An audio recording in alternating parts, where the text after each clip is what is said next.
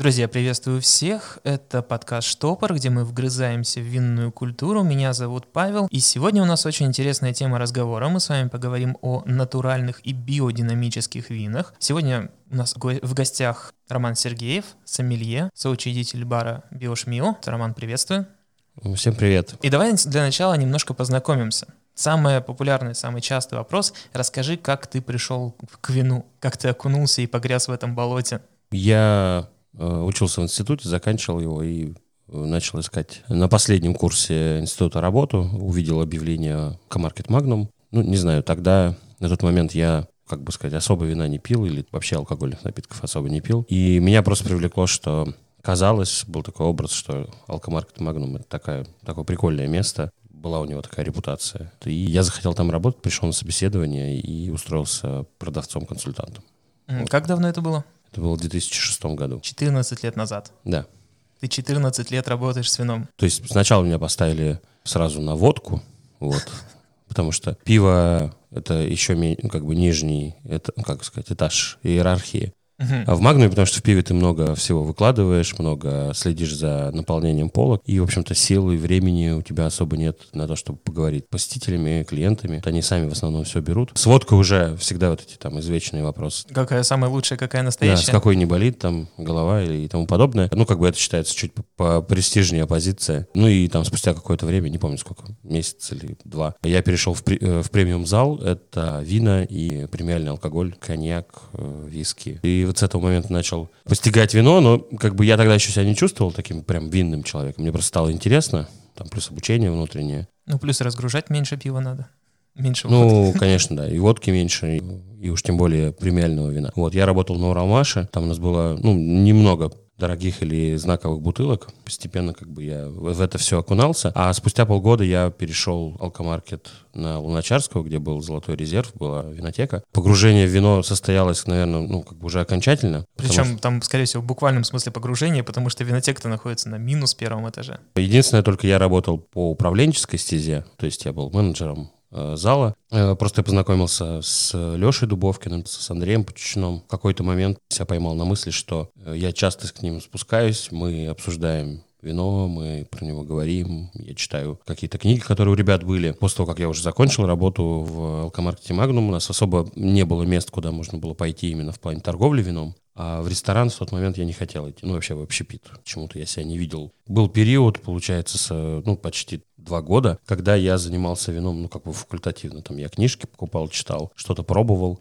в меру своих бюджетов. Можно сказать, ждал такого места, когда, куда я могу пойти дальше. И совершенно случайно попался вариант винотека Летеруар. В 2009 году она открылась. И я туда пошел, и вот с тех пор, собственно, не прерываясь, только с вином занимаюсь. Прям такая история успеха, как с алкомаркета на Уралмаше подняться до винотеки. Есть такое распространенное мнение, что сомелье платит деньги за то, что мы пьем вино. Расскажи, как строится твой день, чтобы понять, вот, что ты на самом деле делаешь, из чего состоит твоя работа сейчас. У тебя же сейчас биошмио есть? Есть биошмио, второй, а может и основной дом на данный момент. Периодически читаю в винной школе, какие-то лекции, периодически с персоналом в э, ресторанах Валентина Кузякина, то есть я их тренирую. И кроме этого еще подбираю какие-то вина э, в их карты. Ну и плюс много всяких разных дел, связанных с вином, об одном каком-то дне. Мне сложно сказать, ну давай так, 7 утра звенит твой будильник. Нет, и... 7 утра я не встаю. Можно сказать, я ночной житель, потому что я бываю на работе очень допоздна, ну там до,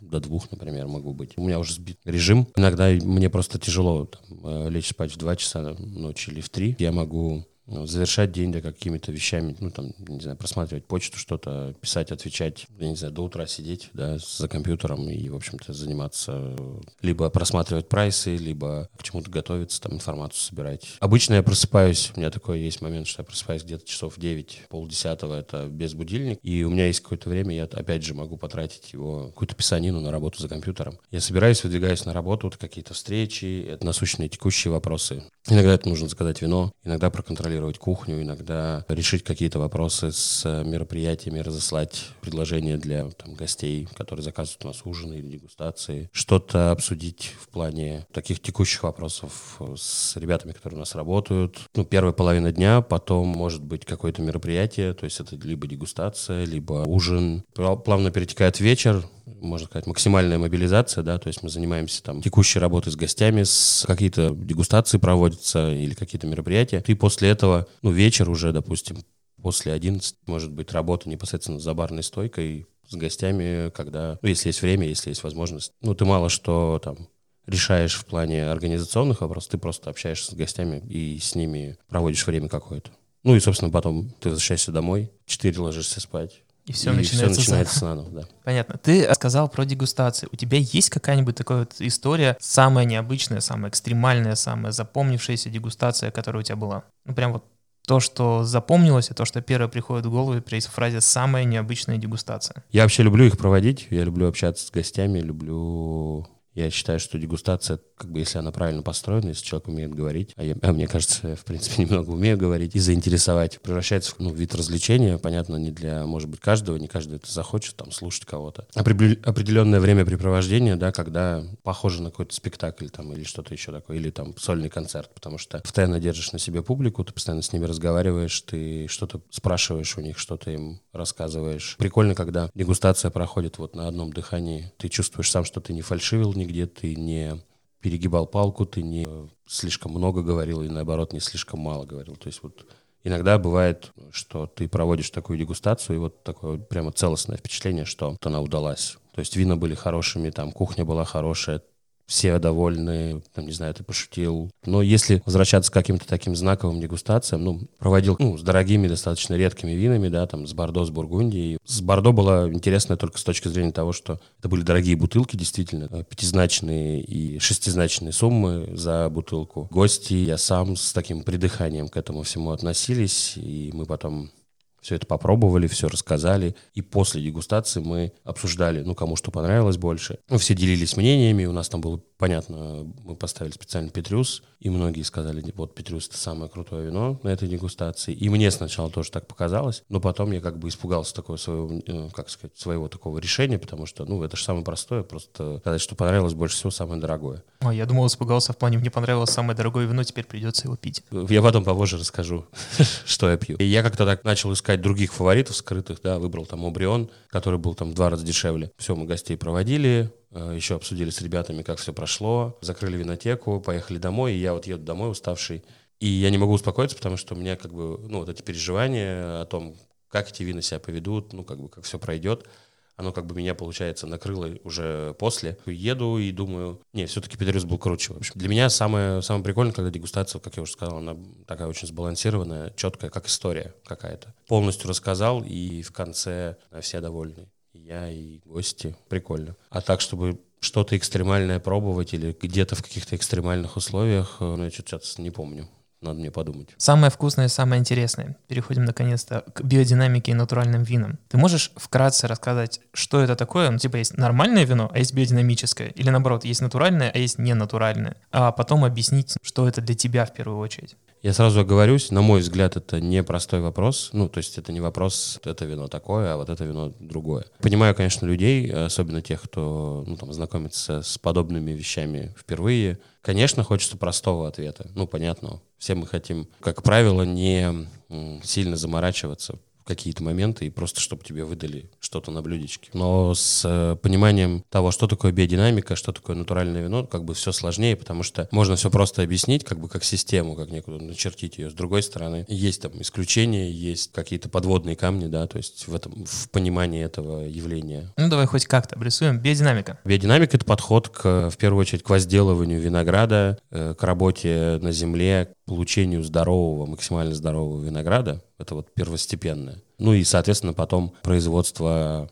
из здорового винограда, выращенного по принципам биодинамики, готового вина. Когда многие говорят о биодинамике, они все-таки часто думают о том, что биодинамика это, это, собственно, вина, которые, ну, как бы отличаются от э, не биодинамических вин. И несмотря на то, что апологеты биодинамики типа Николя Жали, который, ну, человек винодел уже в преклонных годах, э, который эту тему развивал во Франции, э, сам как бы живет по канонам биодинамики. Несмотря на то, что они говорят, пишут, что вина биодинамически отличаются, но Тут э, большой вопрос, что считать ну, вот, конечным этим продуктом, насколько эти отличия явно проявляются. Потому что в первую очередь биодинамика — это выращивание винограда.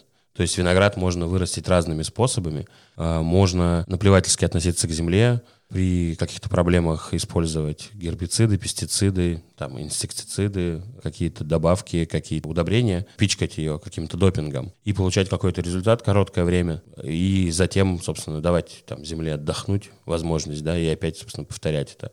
Это такой технологический способ производства. Он неплохо не хорош, он просто позволяет, например, снизить себестоимость готового продукта, и, например, он позволяет тиражировать вино. То есть если вы делаете вино, там, не знаю, в миллионах бутылках исчисляется, и у вас тысячи гектаров виноградников, то, конечно, исповедовать на нем ручной труд, стараться не вмешиваться в естественные процессы, это почти нереально. Поэтому какой-то такой технологический подход, он хорош для технологических вин, коими наполнены многие полки наших магазинов и, собственно, коими являются многие вина, которые мы все знаем. И, опять же, это неплохо и нехорошо, это как бы есть данность какая-то. Но, опять же, получается, что вот если наши слушатели захотят э, найти биодинамическое вино где-нибудь там магните или пятерочке, тоже могут, кстати. Серьезно? Если брать, конечно, определенный там сегмент ценовой. Ну, магнит не знаю, но в пятерочке, и в пятерочке, наверное, нет. В перекрестке, в перекрестке можно. Вопрос в том, что просто, как бы, а зачем человеку искать Э, биодинамическое вино. Потому мы должны с другой стороны подходить. Человек должен искать вино с точки зрения вкуса. То есть, допустим, условно говоря, если он э, любит савиньон блан новозеландский, э, то он, как правило, весь сделан не биодинамически, ну, выращен, и сделан технологически от посадки лозы от, до сбора и до превращения винограда в вино. То есть не бывает, особенно если это какой-нибудь бренд, какое-то вино, которое стоит там 500-600 рублей на полке.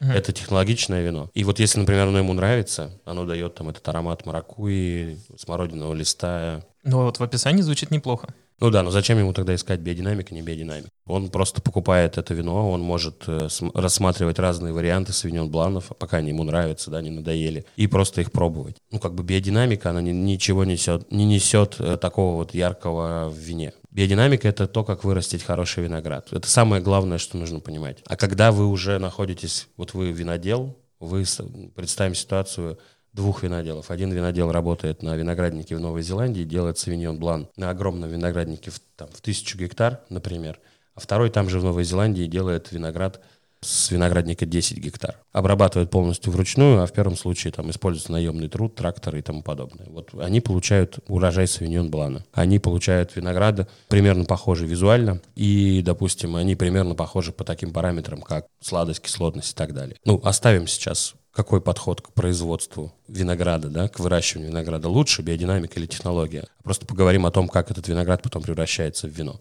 И в том и в другом случае вино, они оба могут взять, ну, условно говоря, обучаться в одном институте, в одной группе, они вообще, может быть, друзья. Исповедовать примерно одинаковый подход к тому, какой савиньон блан в итоге в бутылке они хотят получить. И вот они оба, например, хотят получить э, яркую фруктовую бомбу, которая, ну, многие из которых знакомы. Собственно, они делают примерно одинаковые вещи, и у них, неважно, из биодинамического винограда или неважно, из э, технологического выращенного винограда, получается примерно одинаковое вино. Ничем не отличается. Они используют штаммы дрожжей, которые показывают в этом вине вот эту вот маракую яркую. Они будут использовать фильтрацию, они будут использовать бутылку с винтовой пробкой, сталь, стальные чаны для того, чтобы был очень свежий вот этот яркий характер, и будет одинаковое вино абсолютно. Ничем не, отличая, не отличимое от, друг от друга. Вот. Но вопрос в том, что когда технологически выращенный виноград, его, он может этого вина сделать, ну, условно говоря, там, 100 тысяч бутылок. Проще контролировать процессы, потому что он сам не должен выходить на, на эти гектары. Вот, он может нанять людей, и пока он будет разбираться, где он его будет продавать, какую этикетку он выберет с дизайнерами, у него там будут ребята собирать этот виноград или ухаживать за ним. И если у него возникнет проблема, он ну, как бы зальет что-нибудь пестицидами с самолета и, и решит эту проблему. В другом случае другой э, живет сам на приусадебном своем там участке, у него 10 гектар, он работает со своей семьей, он каждый день должен выходить на этот виноградник, потому что при таких количествах он не может много заработать за год, потому что они примерно одинаковые. И он вынужден работать сам. Да, у него в целом чуть-чуть более здоровый виноград, он следит за этим сам, потому что не доверяет как, ну, каким-то сборщикам. И он вынужден для того, чтобы получать здоровый виноград, немножко пользоваться другими способами. Он уже не может эти 10 гектар залить пестицидами. Ну, там, на самолет у него денег не хватает. Он вынужден использовать природосообразные э, способы ухода за лозой, выходить чаще, не пичкать химией, но добиваться в итоге здорового винограда. Вот два разных подхода. С точки зрения виноделов-то все понятно. Если вот эти две одинаковые, условно одинаковые бутылки приехали в Екатеринбург, а, мы их открыли, попробовали, то в чем для нас-то будет разница? Ну, в смысле, не найти... будет разницы никакой. Э, разница будет в том, что вино с 10 гектар, сделанное вручную, будет стоить дороже, чем вино там, ну, с 1000 гектар, сделанное не вручную. Они не будут э, отличаться, потому что не отличался процесс превращения сока в вино. Вот если бы винодел, который, который делал вино с 10 гектаров, поступил бы не так, как технологичный его собрат. Опять же, использовал, например, природные какие-то синонимичные техники, да, то есть он, например, использовал бы натуральный подход к виноделию, не Давай. вмешательство. И тут мы вот переходим на бы, натуральное вино. Вот тогда бы у него вино бы отличалось, потому что он бы использовал, например, не нейтральную стальную емкость, которая, ну, противоестественна с точки зрения природы, технологический продукт. Да, он мог использовать деревянную бочку, хотя, опять же, то, что мы сейчас говорим про технологический продукт, ну, то есть металл есть в природе, это есть, ну, как сказать, сталь, да, она, конечно, подготовлена человеком, да, что она нержавеющая. Вот, но в целом э, это всегда тут есть условности. Ну вот он выбрал деревянную бочку, потому что в бочке газообмен с окружающей средой, вино дышит через поры бочки. Таким образом, более естественная среда, традиционная с точки зрения исторического какого-то процесса, да, то есть так делали вино во Франции раньше, когда еще Новой Зеландии и вин их не существовало. Вот. Получается, что вино уже меняется на этапе выдержки, да, потому что происходит микрооксидация, да, насыщение кислородом, окислительные процессы запускаются, меняется вкусовые качества, 100%. Вот. Плюс он может использовать дальше пойти. Он может использовать не выработанный в лаборатории штамм дрожжей, который маракую усиливает, а использовать штамм дрожжей, который есть на его винограднике, на ягодах. И это может привнести в вино совершенно другие ароматы, то есть может быть не выражена фруктовость, может быть выражена наоборот там пирозиновые, да, то есть травянистые вот эти вот оттенки. Или наоборот, он может нейтральные какие-то, ну то есть у него может быть культура дрожжей, она такая не яркая, да, что она позволяет продемонстрировать так называемый теруар. То есть она может дать в вине отпечаток той местности, где сделан, ну, где у него виноградник расположен. И если, например, там у него мел, или там глина, или там мергель какой-нибудь, то это может найти свое отражение в вине.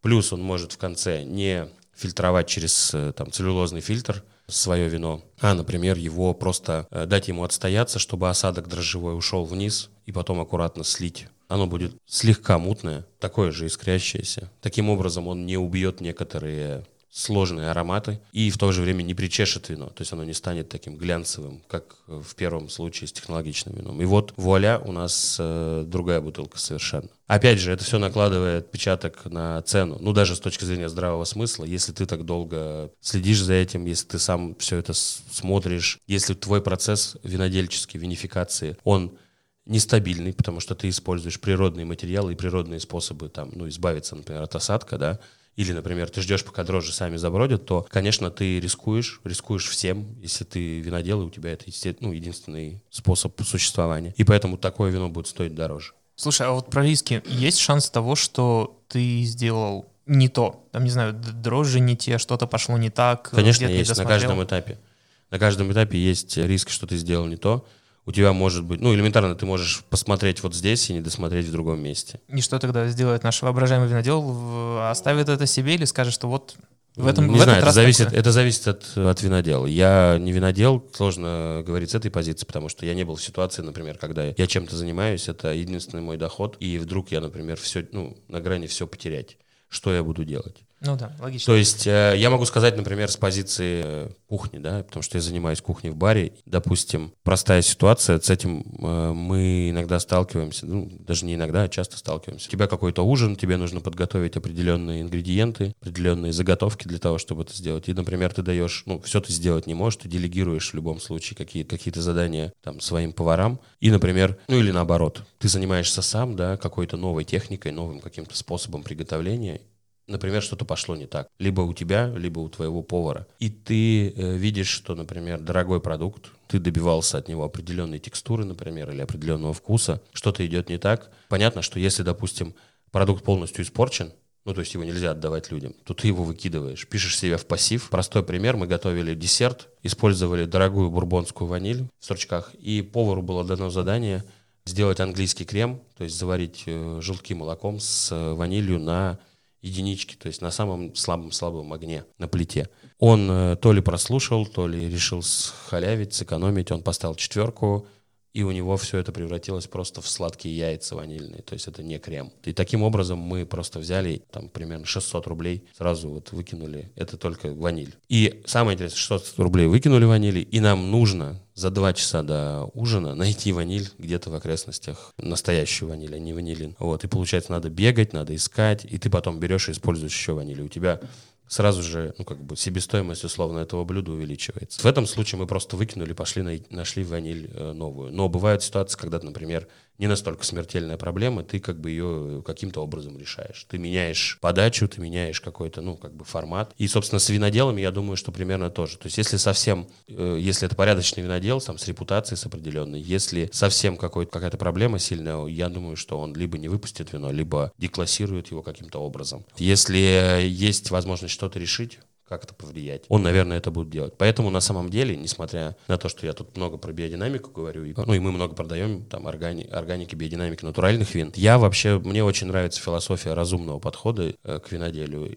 По-французски «лютро изане», то есть, когда, условно говоря, в, если ты можешь, ты максимально не вмешиваешься в процесс, ты делаешь э, максимально натуральное вино. Также самое относишься к своей лозе, к винограду. Но если у тебя проблема, если возникает какая-то опасность, что у тебя микробиологическое заражение вина там, или еще что-нибудь, то ты как-то решаешь проблему современными техническими средствами, потому что, ну, это как бы, это убийственно взять и потерять все в одночасье. Звучит очень логично, но, ты знаешь, это выглядит как э, у нас все органично, натурально, естественно, но если что, мы достаем iPhone и вызываем подмогу. Ну, а почему мы же достаем iPhone? Мы же не, не бегаем сейчас, э, как в начале века, и, ну, да. и не кричим фельдшера какого-нибудь. То есть я к тому, что только единицы, ну, не единицы, там, может, сотни в мире виноделов, которые, работая абсолютно натурально на виноградниках, ну, не натурально, в смысле, биодинамически на виноградниках, выращивая здоровый виноград, затем натурально его обрабатывая в погребе, да, работая с ним, превращают это в э, настоящие шедевры.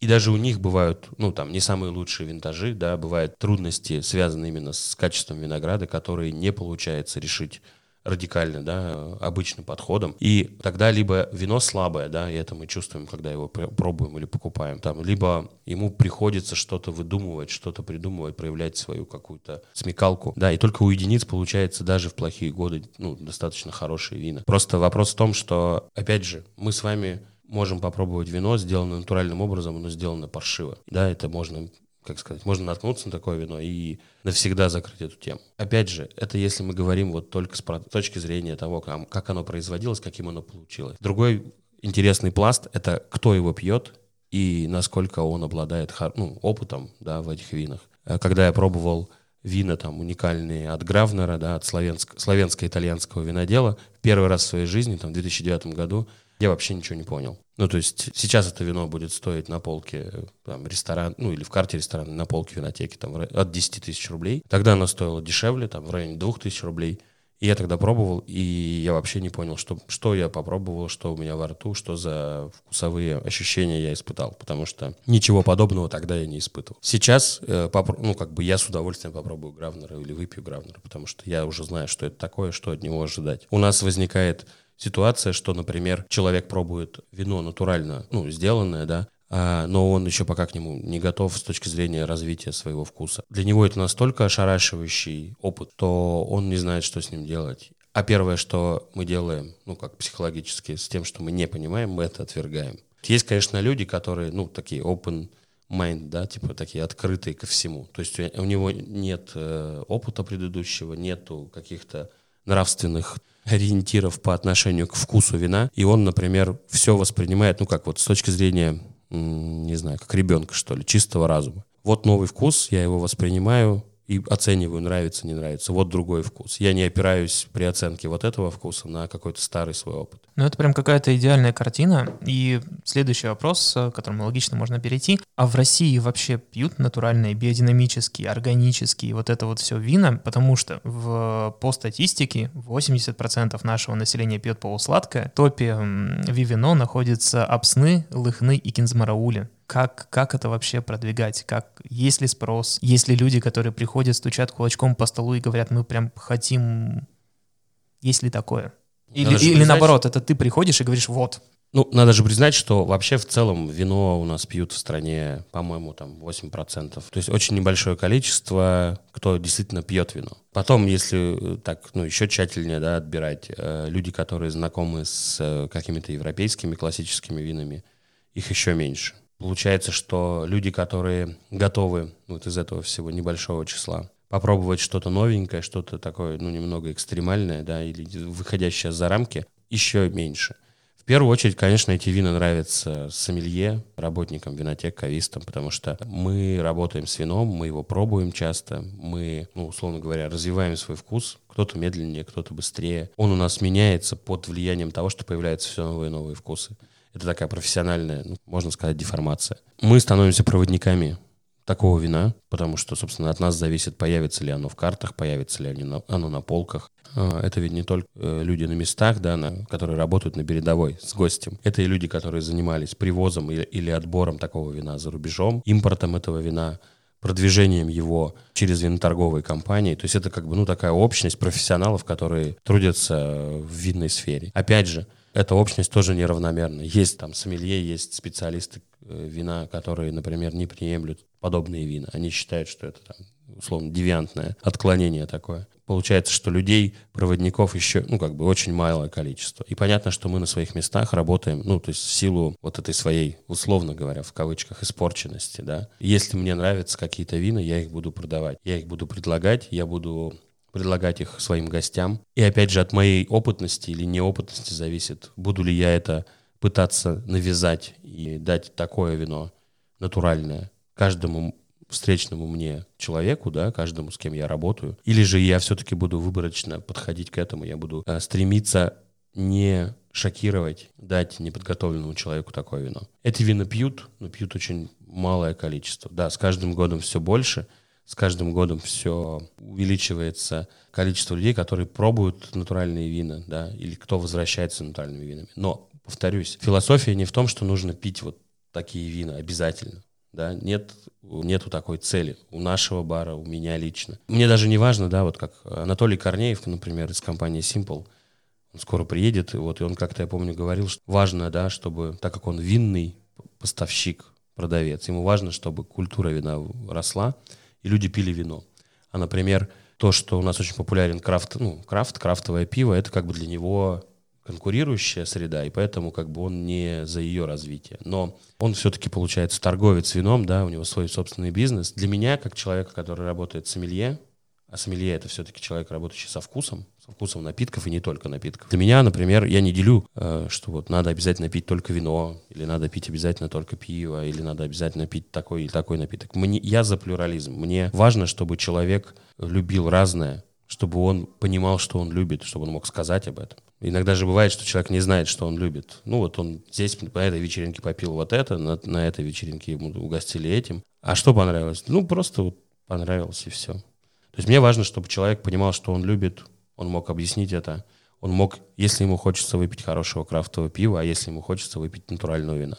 А если он попал в ситуацию, когда э, он собирается с неофитами или, допустим, организовал какой-нибудь выезд своих там друзей со школы куда-нибудь на шашлыки, понимает, что никому из его друзей не зайдет натуральное вино или крафтовое пиво. Ты представляешь, как это жестоко? Вы выезжаете с ребятами на шашлыки, и человек, который ответственный за весь алкоголь, говорит, у меня есть два ящика натурального вина. Оно вам не понравится, скорее всего, но оно клевое. Ну да, ну там может кто-то найдется, кто-то солидарный, да, там друзья со школы. Ну вопрос в том, что он может найти, например, вино, ну то есть, которое будет подходить к месту, к времени, да, к данному. Да, может быть, оно будет не натурально. Это же нормально.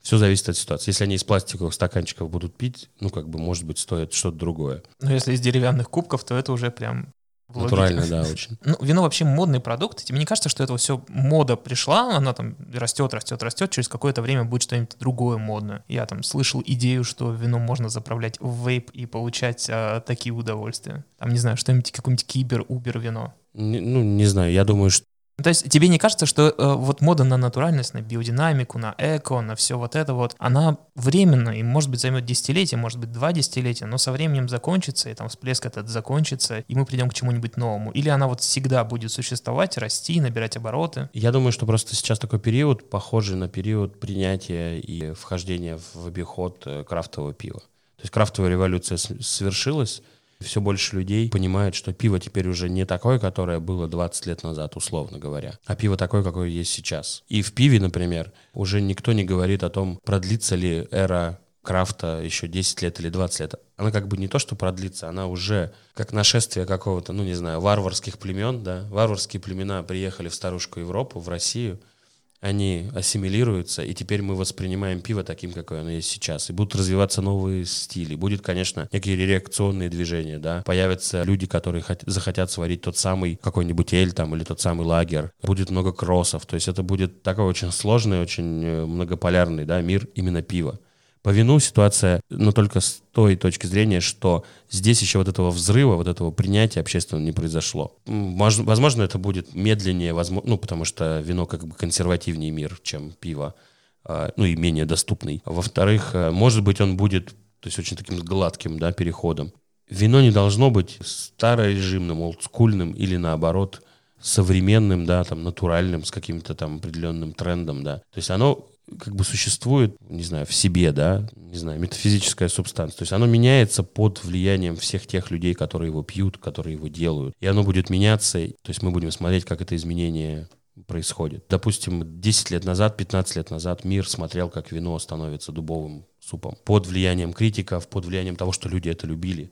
Я, когда э, попробовал 100-бальные или близко к тому вина на заре своего э, обучения, да, когда я только начинал, мне безумно нравились там суперконцентрированные ширазы австралийские, которым много баллов давал Паркер. Я пробовал какой-то лонгидок, который не похож на лонгидок нынешний. И мне тогда это нравилось, потому что это отвечало на мои потребности, да, мне казалось это круто, вкусно, это прикольно мой вкус начал меняться, я сейчас пью там другие вина. То же самое с людьми будет. Ну, у кого-то будет, у кого-то не будет, у кого-то медленно, у кого-то быстро. Это, это эволюционный процесс, его нельзя торопить.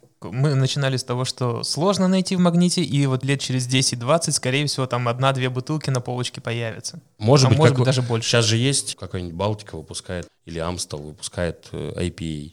Да, он сильно отличается от сказать, нормального IPA, но вполне возможно появится вино, в кон... это буквально, может быть, я не знаю, через три года, какая-нибудь Левкадия или Фанагория, скорее всего, Фанагория. А что-то там они не выпустят какую-нибудь марку, которая будет сделана без серы. Там она будет э, нефильтрованным. Я думаю, что вот как раз вполне возможно. Но вопрос, вопрос это хорошо, хорошее вино будет или нехорошее вино, да, в итоге-то. Неважно же, фильтрованное, не фильтрованное. Сейчас фанагорию не пьют, или наоборот пьют не потому, что она натуральная или не натуральная. К ней относятся исходя из цены, вкуса. И... Прям такое серьезное винное предсказание. Ладно, Блиц, я задаю быстрые вопросы, ты можешь отвечать, как тебе удобно. Окей. Старый или новый свет? Старый свет, конечно. А есть какая-то страна фаворит? Франция. Франция. Все-таки классика. Да. Ну, Окей. как классика планете растяжимая. Хорошо. Идеальное вино для тебя? Сбалансированное вино — это не крепкое вино, чтобы его можно было много пить. Угу. Прям много пить чтобы оно тебе не надоедало. Ну и сбалансированная, сбалансированная кислотность, сладость, там, танины. лучше больше спектр кислотный, да, чтобы оно было, уходило. Но это лично для меня. Если бы ты кому-то хотел показать весь мир вина в трех бутылках, что бы это были за вина? Вот тут, мне кажется, надо прям наточить карандаши и записать. Ну, тут вопрос еще, могу ли я... Человек просто попробует их, или я, например, могу это сопроводить каким-то рассказом? Ну, конечно, это прям твой вечер с человеком. Ну, типа, типа да. дегустация. Типа да, дегустация. Но у тебя есть три бутылки. Три бутылки всего. Да. Я бы взял бы французское шампанское, первую бутылку. Угу. Я Какое-то определенное? Тут надо исходить, не знаю, из задачи, там, из цены. Какой-то конкрет, не знаю, сложно мне сейчас ответить. Хорошо. Я многое люблю, что и тут надо будет зависеть от того, что я, на какого человека и что я хочу ему донести. То есть сначала посмотреть все-таки надо. Ну да. Хорошо. Да. Ладно, французское шампанское. Классическое бургундия, классическое бордо. Тут мне сложно. Ну, то есть, короче, классическое вино вот до эры натурального, да, но, опять же, не задубленное, там, как у Паркера. То есть какая-то какая классика, которая э, является, ну, для всех, я имею в виду сомелье, там, для всех специалистов, просто не пререкаемым авторитетом в своем стиле. Также какое-нибудь название в голове? Ну, не знаю, что-нибудь от Армана Руссо. Какой-нибудь Живре, Шамбертен хотя бы. И третье? Третье, ну, не знаю, какой-нибудь какой дичь натуральную, ну, такую хорошую. Даже, может быть, цвет не красный будет, кто-нибудь сторону оранжевого и какой-то белый мутняк. Первый взгляд приходит в голову матасса такое вино, если из Лонгидока, оранжевое, mm-hmm. оранжевое, белое. Вот такие три. Шампанское, классика Бургундии и, и опять же, классика не фильтрача такого мутника. Классика натурального вина. Ну, типа того, да, уже есть такие сформировавшиеся. Окей. А если бы ты был не сомелье, то кем? Не знаю, поваром тогда. На данный момент кажется, что поваром. Хорошо. И давай какой-нибудь э, финальный вопрос. Кем из виноделов ты бы хотел пообщаться? Вот прям чтобы узнать что-то новое, что-то необычное, может быть, не с виноделом, может, там, он уже почил или, э, наоборот, с какой-то великой личностью, но связанной обязательно с вином. Не знаю, с критиками сложно. Ну, кого- кого-то выбрать. Мне кажется, с критиками проще там стащить записную книжку и посмотреть все последние оценки. С какими-то виноделами, там, не знаю, с одним или с несколькими поговорить. Меня очень интересует вот э, вопрос мотивации. То есть, что заставляет человека делать так, а не иначе. То есть часто в последнее время я сталкиваюсь, когда ну, обсуждал виноделов каких-то знакомых с сомелье, там, с друзьями, с кем-то, с э, коллегами. То есть если, например, мы оба его знаем, или, например, наоборот, человек его знает, а я нет, то очень часто вкус э, того вина, который он делает, да, стилистика его, она продиктована зачастую э, вкусовыми пристрастиями конкретного человека. И мне ну, с одной стороны, это вроде бы исчерпывающий, да, ответ. С другой стороны, не всегда мне это кажется, ну, что ли, правдой. Или, по крайней мере, мне кажется, что есть другие люди, которые руководствуются другими вещами. Мне вот хотелось бы поговорить именно на этот счет. В принципе, когда иногда общаюсь с, с какими-то... ну, Бывает, в зависимости от ситуации, я могу задать подобный вопрос, как, как они пришли к тому или иному э, вину, да, вот своему. Почему они его делают так? Почему не делают иначе? Потому что мне вот эта мотивация, она мне как бы интересна. Из критиков я бы, может быть, не знаю, хотел бы с Джаспером Моррисом поговорить. Это чувак, который про Бургундию пишет, мастеров вайн. вайн. Я думаю, этого будет достаточно. С Абером Девиленом можно было бы поговорить. Ага. Тоже, тоже интересно, в принципе. Ну что ж, спасибо за общение. Все время пролетело очень-очень незаметно. У нас в гостях был Роман Сергеев. Мы сегодня говорили о биодинамических натуральных винах, о том, что пьют, что модно, что популярно, что интересно, о том, что вино в первую очередь должно быть хорошим и, прости господи, вкусным. Да, почему, прости господи, это самое, конечно, в школе в какой-нибудь сомелье скажут, так нельзя говорить, так до сих пор говорят, но это все ерунда. Вино должно быть вкусным. Вы должны получать удовольствие от вина. Это, ну, это первое, это как мы должны получать удовольствие от жизни. Ну, имеется в виду, мы люди. Если мы не получаем удовольствие от жизни или мы не получаем удовольствие от вина, зачем такая жизнь, зачем такое вино? Это мое кредо, можно так сказать. Шучу. С вами был подкаст Штопор, и если у вас есть какие-то мысли, идеи, пишите их в комментариях. Если у вас есть темы для следующих выпусков, мы с удовольствием их разберем. И помните, жизнь слишком коротка, чтобы пить плохое вино. Во-во, До скорых невкусное. До скорой встречи.